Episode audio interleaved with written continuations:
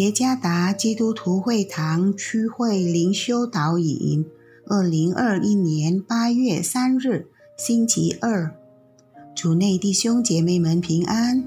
今天的灵修导引，我们要借着圣经出埃及记第三章十七节来思想今天的主题：被改变像基督一样。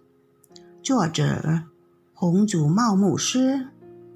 出埃及记第三章十七节，我也说要将你们从埃及的困苦中领出来，往迦南人、赫人、亚摩利人、比利洗人、西魏人、耶布斯人的地去，就是倒流奶与蜜之地。以色列民不是单单是从埃及地被释放而已。但是，这民族必须受到上帝的塑造，就是借着在他们还未得牛奶与蜜之地为业而居住之前，先面对仇敌，那就是迦南人、赫人、亚摩利人、比利洗人、西魏人、耶布斯人。上帝要塑造他子民的品格。削除他们幼稚的情绪，摧毁他们固有体内的邪恶及等等。这就是上帝如此这般的来塑造我们的生活。每一个生活的层面都涉及变化的过程。作为一个简单的例子，若你想吃苹果为午餐的话，你不可能去后院寻找苹果。若是你没有种下苹果种子及照顾它，在那里就不会有苹果。如果你想收获苹果，你应该种苹果种子，并在整个季节照顾它们。你必须撒种才能有收成。若是今天你在商店买苹果，你能这样做，因为有人为你做了是你应该做的事，是你必须经过的过程。从没有速成苹果这名字，你必须要每一天努力和设法摆脱情绪的牢笼，靠着圣灵的帮助。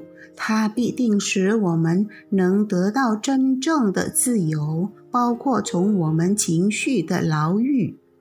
马克·康纳说：“需要一生之久才会像耶稣，脱下所有的坏习惯，而穿上新的习惯。”看来，上帝似乎更关心我们的品格，而不是我们的舒适。这是因为在这个过程中，我们成长、成熟和改变。上帝知道，如果我们依旧保持老我的性格，我们不可能会成长更像他。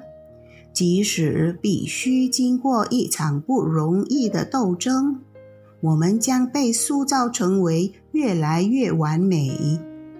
就好比是陶匠用泥土来捏造器皿，他必须挑出其中的小碎石来摔打和放进火炉中烧，直到造出漂亮的器皿。我们的情绪就像那器皿，是必须由陶匠破碎及柔软。即使这过程难受，但是相信我们将会被引领到应许之地。我们将被转变为像基督一样的人，在那里，我们可以用破碎心灵敬拜上帝，并从我们心中和嘴唇发出感谢。因为是他使我们成为新造的人，来荣耀他的名。要转变越来越像基督，将经过不容易的过程。然而结果会很美好。主耶稣赐福。